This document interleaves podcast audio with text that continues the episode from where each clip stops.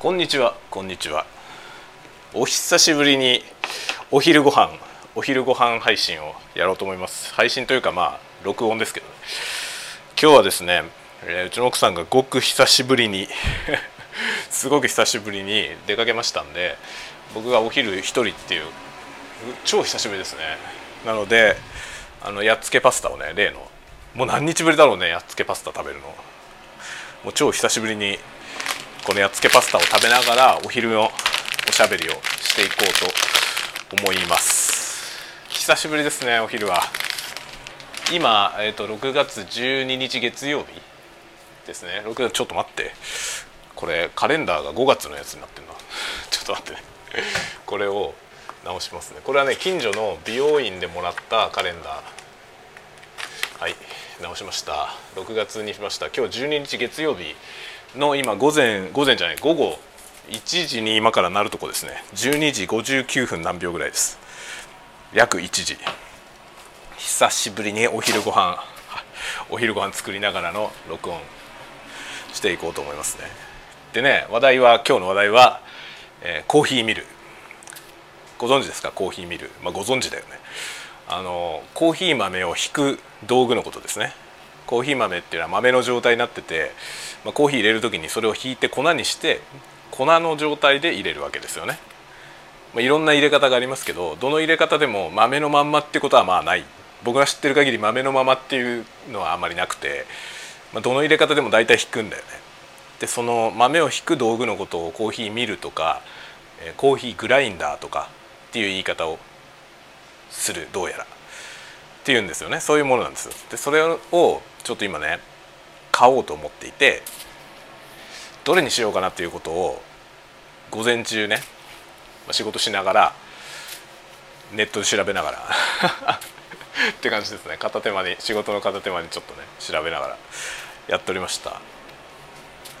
どれがいいんだろう？ぶっちゃけよく分かりません。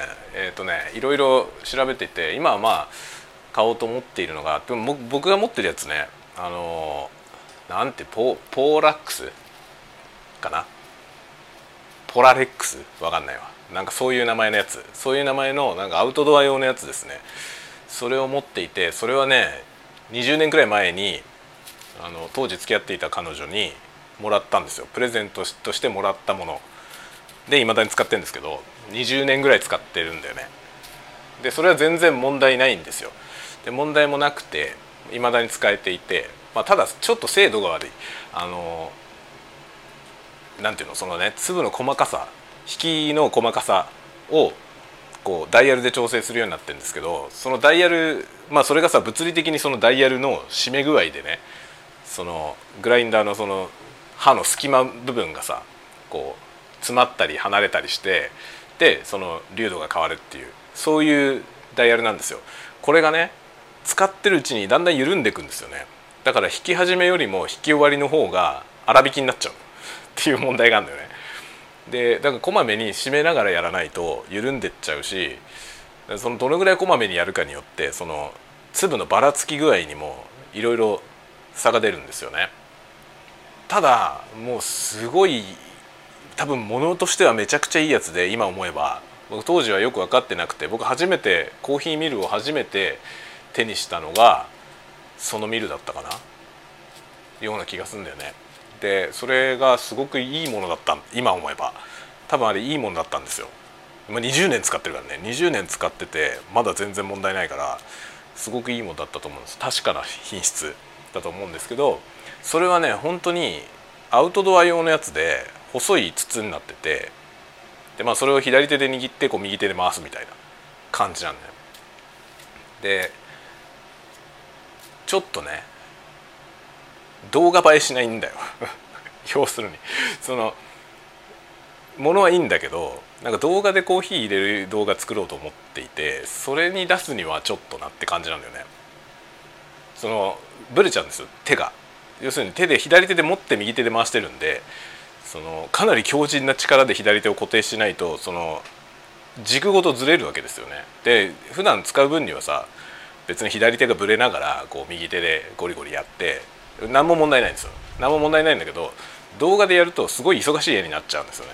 画面の中でその左手がそのグラインダー持ったまま茹でるからね。なのでこうどしっと置いて作業できるやつもしくは電動のやつを買おうと思って今ねそれを探してたんですよ。でまあどうせなら電動がいいかなと思ってで電動のやつをねいろいろ検討してたらいろんなことが分かったんですよね。やっぱりね学ばないといけないね。何事も。知らないことばっかりなんですよ。僕自分でコーヒー引いて自分でコーヒーねそのハンドドリップで入れてて最近はサイフォンで入れてますけどもうコーヒーを豆から引いて入れるっていうのをもう20年以上やってるんですよ。20年以上やってんだけど結局自分のできる範囲の知識だけでずっとやり続けてるからかなり基本を知らないんですよね。それで今回ねその電動ミルどれがいいかなって調べ始めて初めていろんなことが分かりました。電動ミルの。なるほどと思って。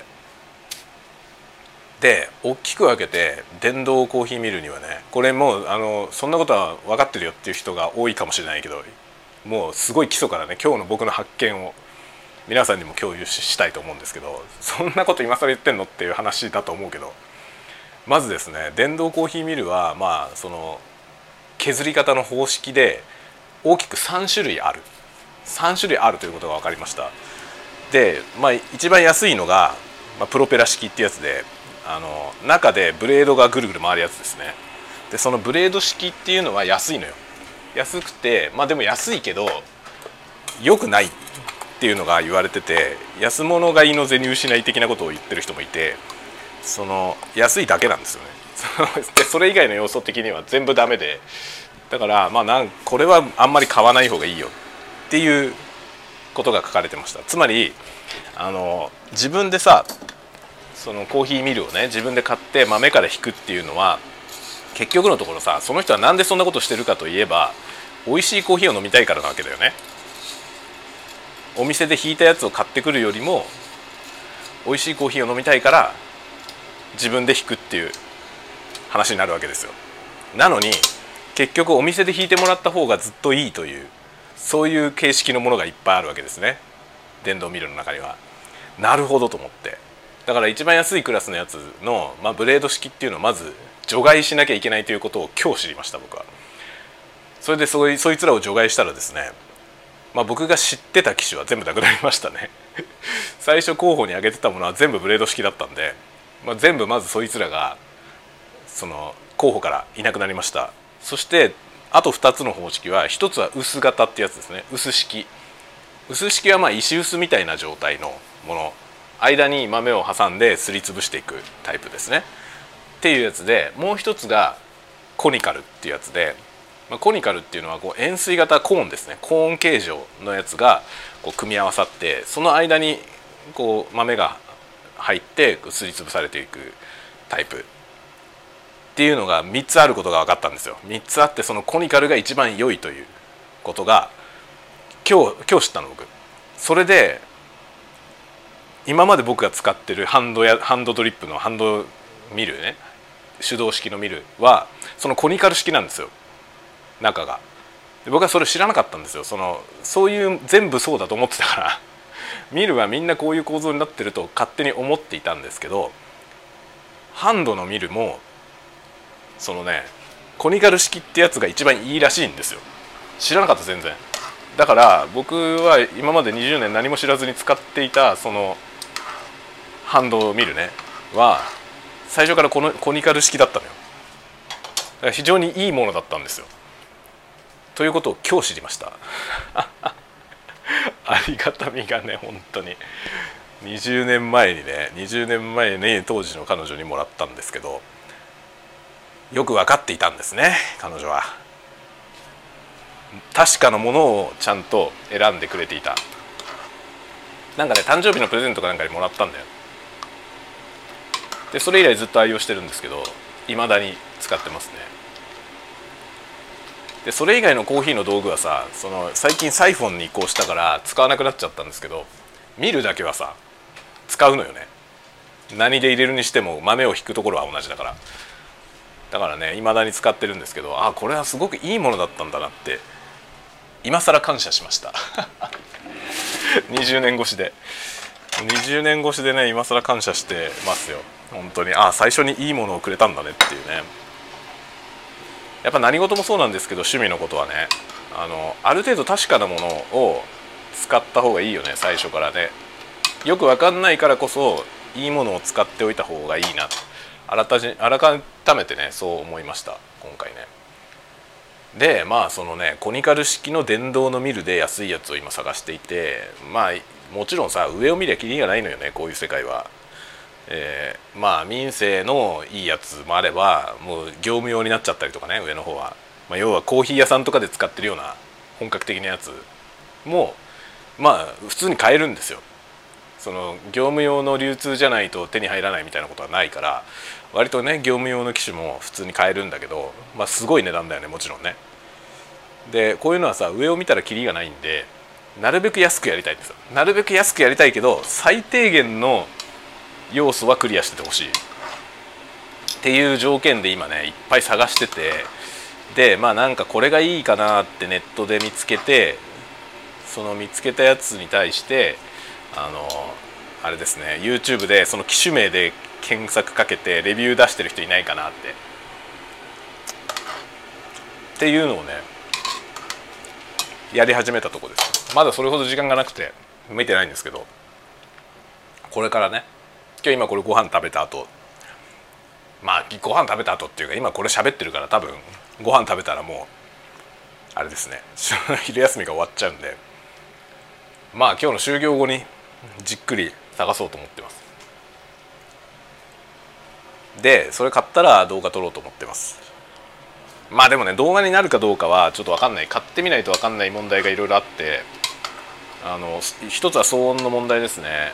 あまりにもうるさいとかそのノイズはねノイズはノイズでそのリラクゼーションなノイズだったらいいんだけどうるさいってなるとダメだわけじゃん。だからその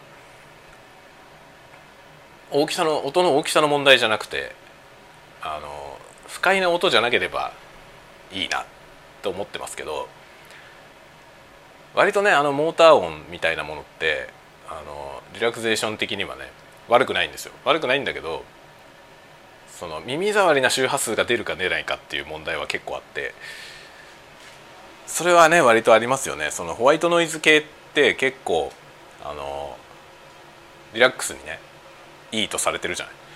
リラックスにいいとされてるんだけどそのリラックスにいい周波数帯とそうでない周波数帯はあるしまあ個人差もあるよね。何をこう気持ちがいいと感じるかは本当に個人差が大きいんでちょっとそこら辺をねあの見極めて使う感じにはなると思いますけど、まあ、ちょっといろいろやってみようとは思います。なんか例えば何かね多少耳障りな音が入っってたとしても例えばその EQ でそこだけ切れば使えるとかその補正でねポスト処理でなんとかなる話であれば、まあ、そうやって処理してリラクゼーションの音に使おうかなととかねいろいろ考えてます、まあ、そういうこともちょっとね含めての動画用のそのコーヒーミルをね買おうと思ってるわけよ。いやこれ。今ねスパゲティを鍋から出すんだけどプツプツプツプツ切れちゃうな。これは難しい。ちょっと待って。なんで？なんでこんな切れんだ今日？よいしょ。まあいいや。ちょっと多少残ったけどまあいい。よし。今日は久しぶりに。久しぶりにこのやっつけパスタ。換気扇止めます。いやオリーブオイルちょっとしかねえじゃんこれ。買わなきゃだな。えっ、ー、とオリーブオイルのストックがない。ないですね。明日スーパー行くんでその時に買おう。オリーブオイル。今ねあのまあコープコープって生活協同組合あるじゃない？生協。でそのコープのスーパーでね買い物を割とするんですけどそのコープのスーパーがね火曜日ねあの子育て家庭支援みたいなのやってて毎週火曜日がそのキッズデーとか言ってあの小学生だったかな中学生までかななんか子供がいる家庭は5%オフになるのよ。その全部全額総額から5%オフになるっていうのをやってるのよね。でまあコープってさその協同組合だからあの組合員になるわけですよね。使うために。そのコープの会員になって最初ねなんかあれですよね。お金払うんだよね。その出資出資金っていうのを払って確か5,000円だったかな。コープにね。払うとそのカードくれるんだよね。会員カード。でそのカードに、まあ、その出資者だからさあの個人情報を登録するわけですよ。でそこに何歳の子供がいるかっていうのをね子供の誕生日かなんか登録するようになっててでそれを登録してるとその子供が何歳かが分かるじゃない。でその子供が何歳かっていうのがそのカード通すと認識されてでそういう該当する子供がいる家庭の場合はね5%オフになるのよっていうのをというサービスがあるんですよねコープにね。でそれのおかげであの割とね火曜日にコープ行くんだよ。火曜日がそれのそれに該当する日だから。ちょっと待ってフォークがないわ。なんでフォークないんだ？普段普段フォークが立ってる場所にフォークがなくて別の場所にしまわれていましたフォークとスプーン持ってきたよよしこれを混ぜます。今日はね何だろうこれ。生生風味パスタソースのなんか高菜のやつ。高菜のやつですね。高菜ってさあるじゃない？高菜って漬物。あの高菜はさあのものによって辛いやつとそうじゃないやつがあるあるでしょ。そのことない？僕高菜って辛いもんだと思ってたんだけどあんまり辛くない高菜もあるよね。高菜っていうのはなんか辛い漬物だと思ってたんだよ勝手に。だけど辛くない高菜もあるよね。だから高菜にの定義的にはさ 定義なんか 定義なんかないのかもしれないけど高菜の定義的には別に辛さがあるっていうことは条件にはなってないのかもね。どうなんでしょうね。高菜ってどこが本場なの？どこが本場なのかよく分かんないんだけど。高菜ね辛さのある高菜とない高菜があるよね。あこれ面白い。トッピングがついてたけどトッピングは白ごまと唐辛子だな。でこの高菜のソースに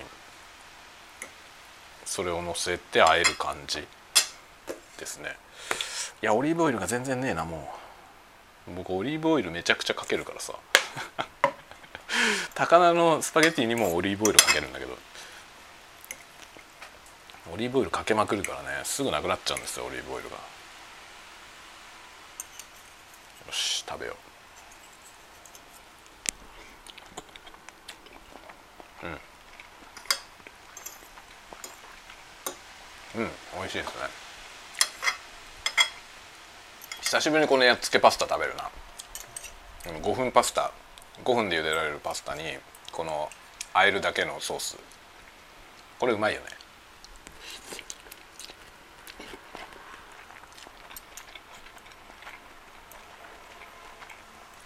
一人暮らしの人なんかだったらこれこれでいいよね。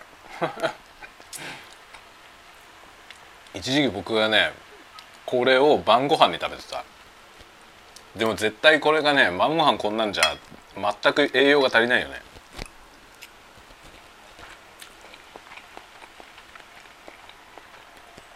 僕一人暮らしした時ってさレトルトカレーご飯だけ炊いてレトルトカレーかこういうねスパゲッティ茹でてで混ぜるだけのやつのパスタかあと何食べてたかな？なんか大体それだったのそのどっちか。レトルトカレーかこれ。あとねコロッケとかコロッケとかをあの揚げるだけのやつ冷凍されてるさあと揚げればいいよってやつ売ってるじゃない。あれ買ってきて揚げてたね。自分家で揚げてて。そんだけさなんか食生活がやっつけなのに揚げ物だけは自分でやるっていうさ。なんかちゃんと自炊してる人でも揚げ物はしないっていう人が結構多かったけど周りは。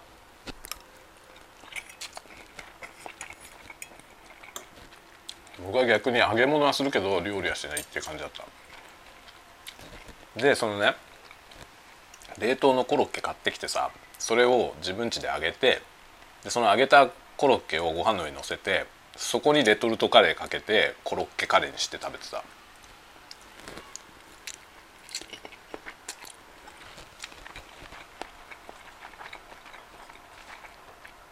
揚げ物だけはね絶対自分家で揚げた方がうまいよね。手間はかかるけど。揚げ物はね揚げ物ってでもさ何が手間かかるってあの終わった後の油の処理なんだよね。それ以外は別にどうってことないじゃない。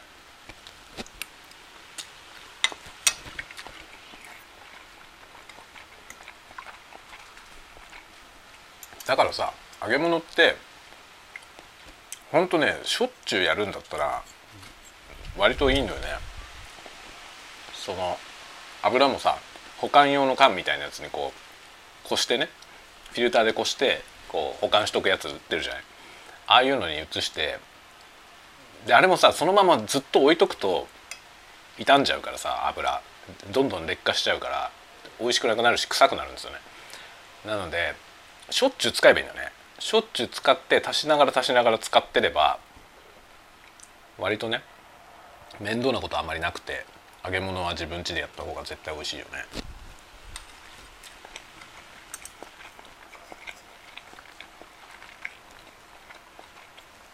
だけど一人暮らしでねそんなしょっちゅう揚げ物自分でやって食べてたらさそれは油取りすぎだよね。絶対体に悪いよね。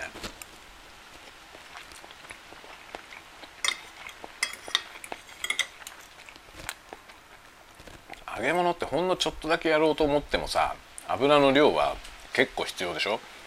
その量に関係ないじゃない？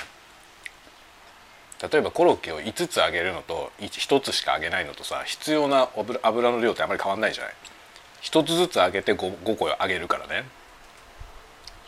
5個いっぺんにやろうと思ったら大量の油が必要かもしれないけど1個ずつやるんであればさ1個やるのも5個やるのも油の量って変わんないじゃない？ほとんど。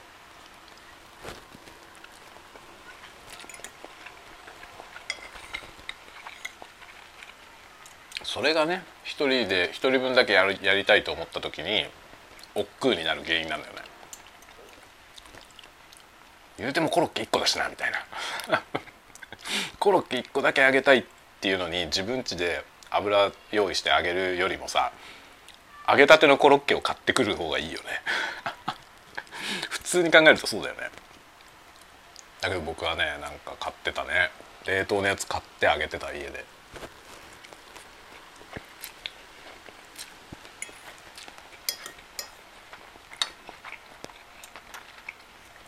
だからいまだになんかうちでもさ揚げ物する時はなんか全部僕の担当なんだよ。なんか唐揚げ鶏の唐揚げをしたいとかって言われてじゃあその時は僕がやるみたいな。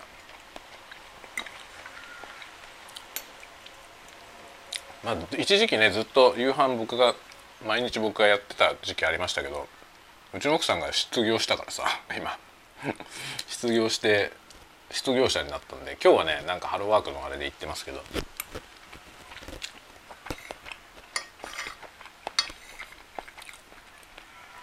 奥さんうちにいるから今。だから夕飯は基本やってもらってんだよね。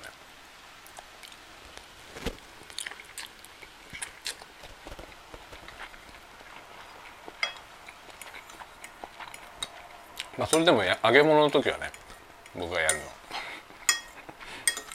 お願いねっていう話になって。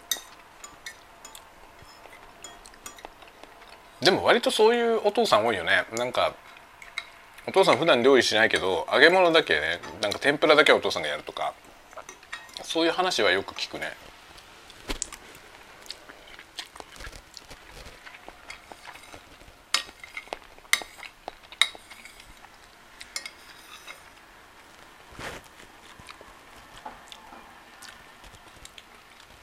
まあ4人家族今4人家族だから4人分やるんだな。本当に。揚げ物はさ結構あんまり躊躇なくできるよね。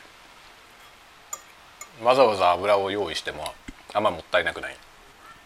4人分作るからね。ただねもっとでかい鍋が欲しい最近。僕がさ一人暮らしの時に買ったやつなんだよ今使ってるやつが。一人用にはちょっと大きいけどでも4人分やるにはちょっと小さいんだよね逆に。もっとたくさんいっぺんにあげられるやつが欲しいね。そうしないとめっちゃ時間かかるんだよね。例えばさあの鶏のもものね。塊を買ってくるじゃん。鶏ももの3つ分とか4つ分のねやつをパックで買ってきて、まあ、それを切って唐揚げにしたりするんですけど、まあ、北海道でいうとこのザンギねあれを自宅で作るのにそういうねもも肉を買ってくるじゃん。でもも肉の3つ入りみたいなやつをこう切りながら作るんだけどそれをね揚げるのにどうだろうな一度に5個ぐらいしかいかないのよね。標準的なサイズの唐揚げが一度に5個ぐらいしか揚げられないのよ。ちっちゃいから。でそうするとさそれを何回やるんだって話なのね そのもも3つ分もも肉3つ分4つ分やるとなると本当にもうものすごい何回もやらなきゃいけないね。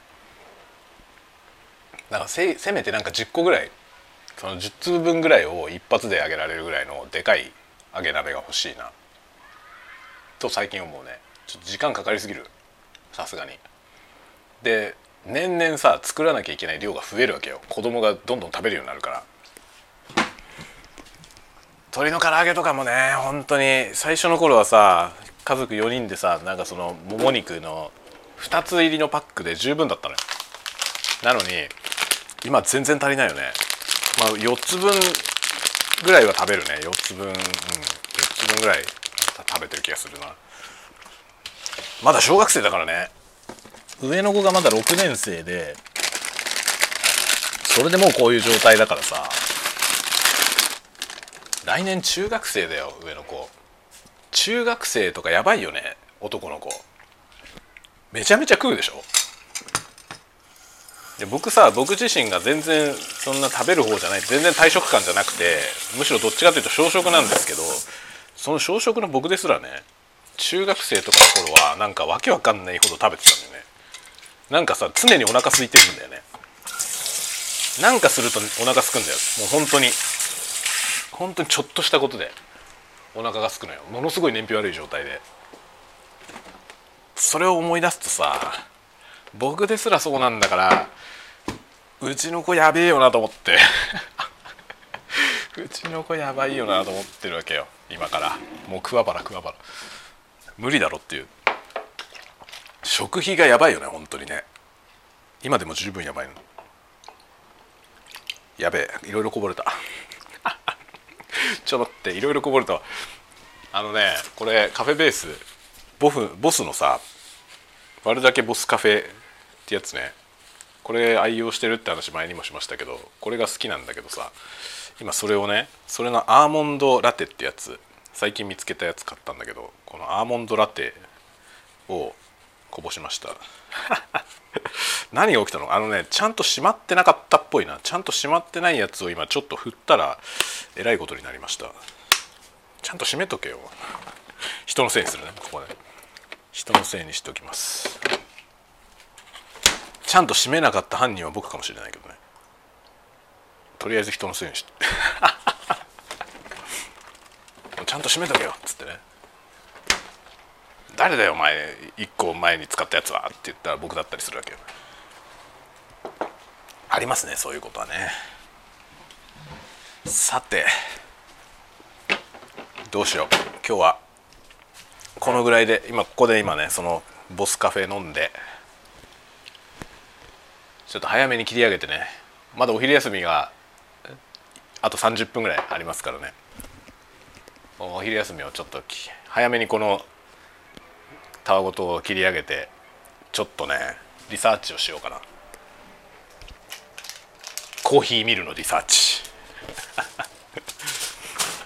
いやコーヒーミルさなんかいろんなレビューとか見てるとねその掃除のしやすさってことに言及してる人がめちゃくちゃ多いのよね。でその分解して掃除ができるかどうかみたいなところで、まあ、分解掃除ができないものが評価が下がってたりとかするんですよ。掃除がやりづらい。っていうのがね。だけどコーヒーミルさ掃除する？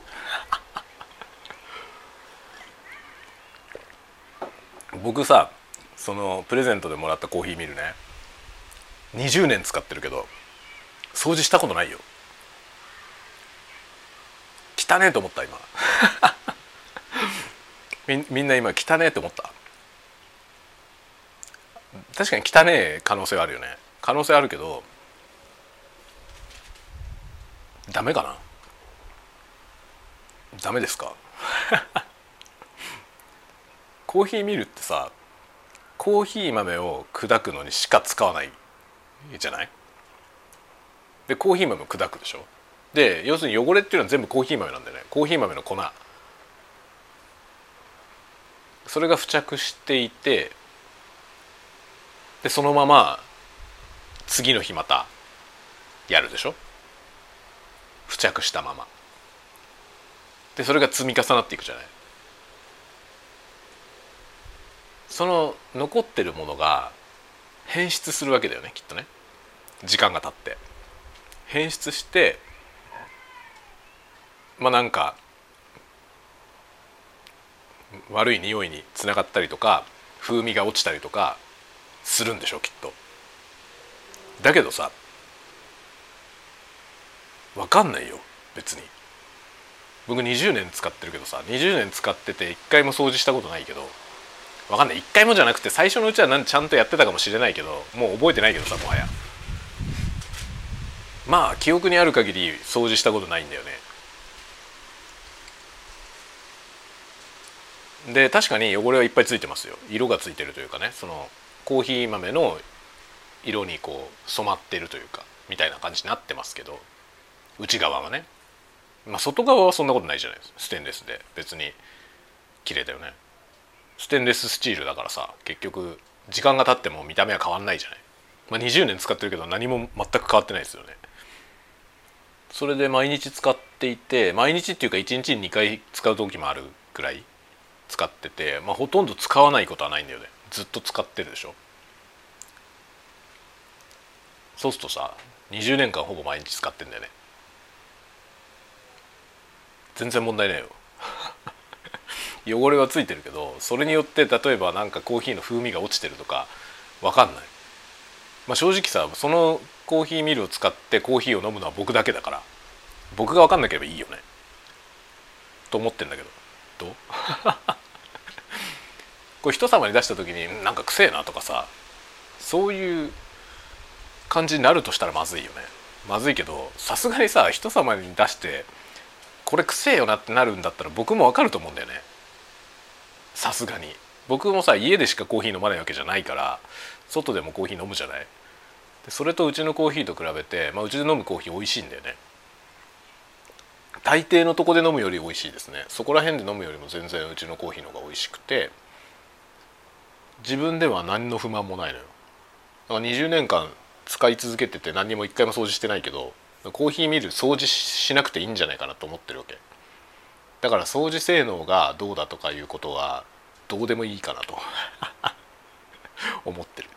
レビューのねなんかマイナスポイント書いてる人ほとんど掃除の性能のことなんだよな。掃除のしやすさあと豆が飛び散るとかそういうことをマイナスポイントに挙げてる人がすごく多い。豆が飛び散るのはさすがにね。面倒くさいと思うのよ。そこら辺に飛び散るとしたらさ。そんなでもさそんなに飛び散るのかな。だって蓋も閉まってるし閉まってるじゃない？いろんなとこ。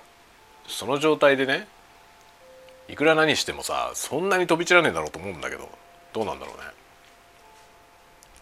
だからレビューだけ見てもよくわかんないよね。その掃除がしづらいって言ってる人はどのレベルで掃除しようと思ってるのかが分かんないしそのいや騒音とかもそうだけどさ騒音がうるさいって言ってる人もどのレベルがうるさいと感じるかも人によるじゃない。僕なんかモーターが回ってんだからさっていうところから言っちゃうからモーターが回ってる機器の音として許容できるかどうかっていう見方をするからだからこれは音がうるさいって言われてる機種実際に自分で触ってみた時に別にうるさくないけどっていう感じなのよね大体。だ多分僕はゆるゆるだと思うな。許容範囲がでかいんだろうね。だから全然みんなが怒ってるようなポイントでも許せちゃうと思うな。特にメンテナンス性は本当に必要ないな僕にとっては。詰まって使えなくなるっていうことがなければいいね。だけどさああいうものって毎日使ってれば使えなくなることないよね多分。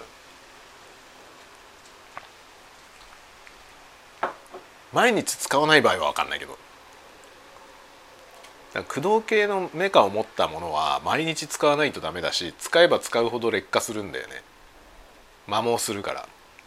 でコーヒーミルがさ僕のコーヒーミルが 20, 20年もう20年以上持ってるのはそのねグラインダー部分そのね刃の部分がセラミックでできてるからなんだよね。刃の部分がファインセラミックだから摩耗しないんですよ。要はコーヒー豆をいくらやってもさコーヒー豆しか削んないからね。コーヒー豆をいくらやっても圧倒的に高度が高いからさコーヒー豆よりも。だから全く摩耗しないんだよね。使い続けてるけど。だからいまだに使えると思うね。って感じなんだよね。だからファインセラミックの刃を持ってるやつであれば多分かなりメンテナンスフリーで使えるんじゃないかなと思うね。掃除もさだから掃除しなきゃいけないのは多分使わない時間が長い人は掃除した方がいいと思うね。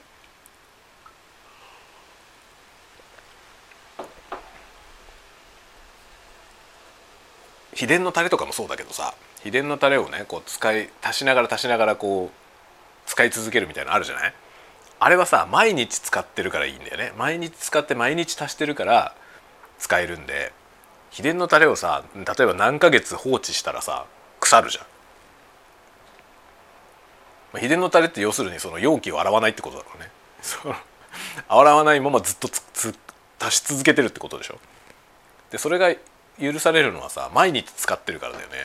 でそれをさ何日も置いちゃうんだったらやっぱりそんなことできないよね。置いちゃったらやっぱ一回全部洗って作り直さなきゃいけないでしょ。コーヒーミルクとそれと同じなんじゃないかな。毎日使ってる分には掃除しなくてもいいんじゃない？いいでしょ？うこのたわごとっぷりが。いいですね。酔いどれたわごトークはここれじゃないとダメだよね。言ってることがさたわごとっぽくないとね。こいつこいつ大丈夫かなっていう内容の話をするっていうのがねやっぱりポイントですよ。だから僕がここで喋ってることはなんか皆さんへのアドバイスじゃなくて僕の考えだから。たわごとだからね。ただ納得できる話がねもしあればああそれは一理あるなってもし皆さんが思えばですねいろんなことが楽になると思います。あそんな考え方でいいのかっていうね。あコーヒーミルって掃除しなくてもいいのかと思ったらさそのメンテナンス性が悪いっていう要素を無視できるじゃん。無視して選べばいいんですよね。僕はメンテナンスしないからねどうせ。メンテナンスしない人にとってメンテナンス性なんてどうでもいいんですよね。そういう割り切りが大事だよね。結構これ何でもそうなんだけどあの今ってさレビューの世の中じゃない。アマゾンとかもレビューひたすら書いてあるしもう YouTube 調べればさユーザーレビューみたいなやついくらでもあるでしょ。だから何かの商品を買おうと思った時にレビュー見すぎて耳戸島的な感じになって結局何も買えないっていう風になることあるじゃないありませんか？なんかさどんなにいい商品であってもさ必ずなんか叩けばなんか出るじゃない埃ぐらい。で結局それをマイナスポイントとかデメリットとして書いてる人とか言ってる人って多いじゃない。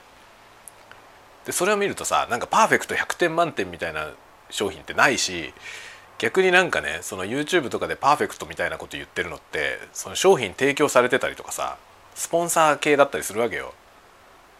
そのスポンサーレビューみたいなやつは本当当てになんないからさあれはいいこと言ってねみたいな感じなわけじゃん。っていうか言いづらいよね。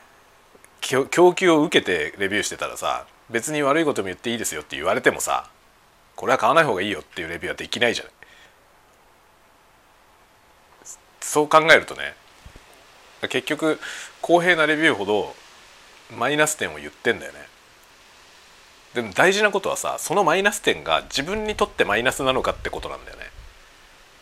パーフェクトな商品を探すんじゃなくて自分にとって許容できないものがなければいいわけじゃないここは許容できねえなっていうポイントさえ OK ならさいいわけでしょ。自分が使うもんなんだからね。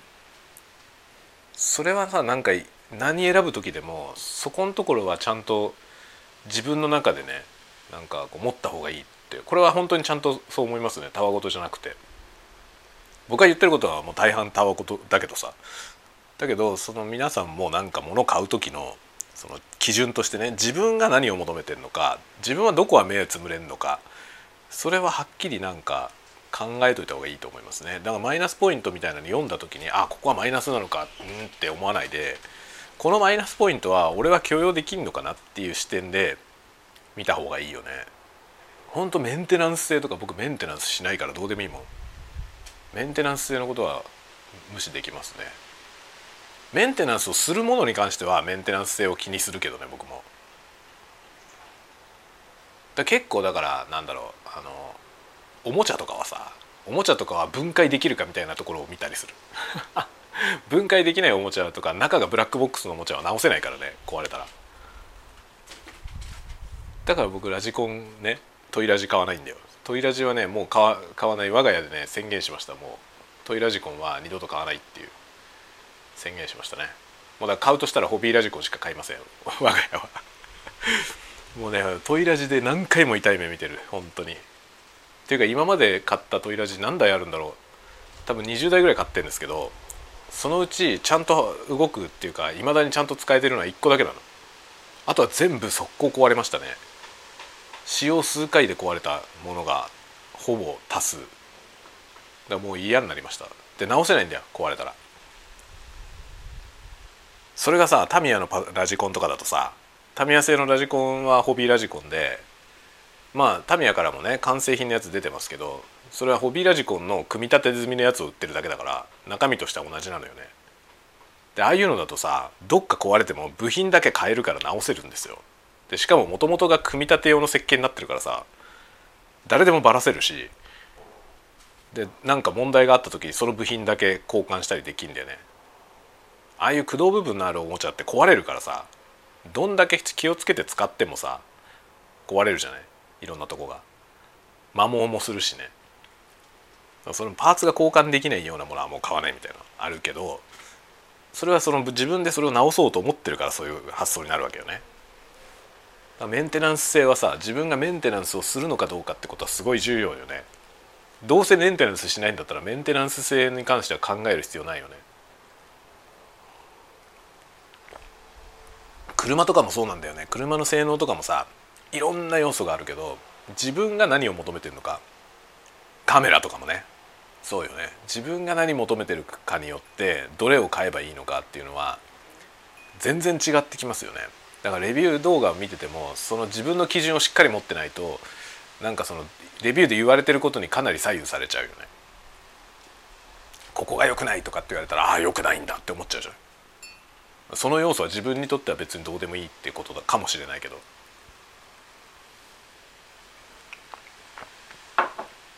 まあそんなような何の話かよく分かりませんが今日はコーヒーミル、コーヒーミルって言い方とコーヒーグラインダーって言い方があるみたいですけどそのやつを探しているという話でした。多分ね近い将来近い将来に買ったよっていう報告ができると思います。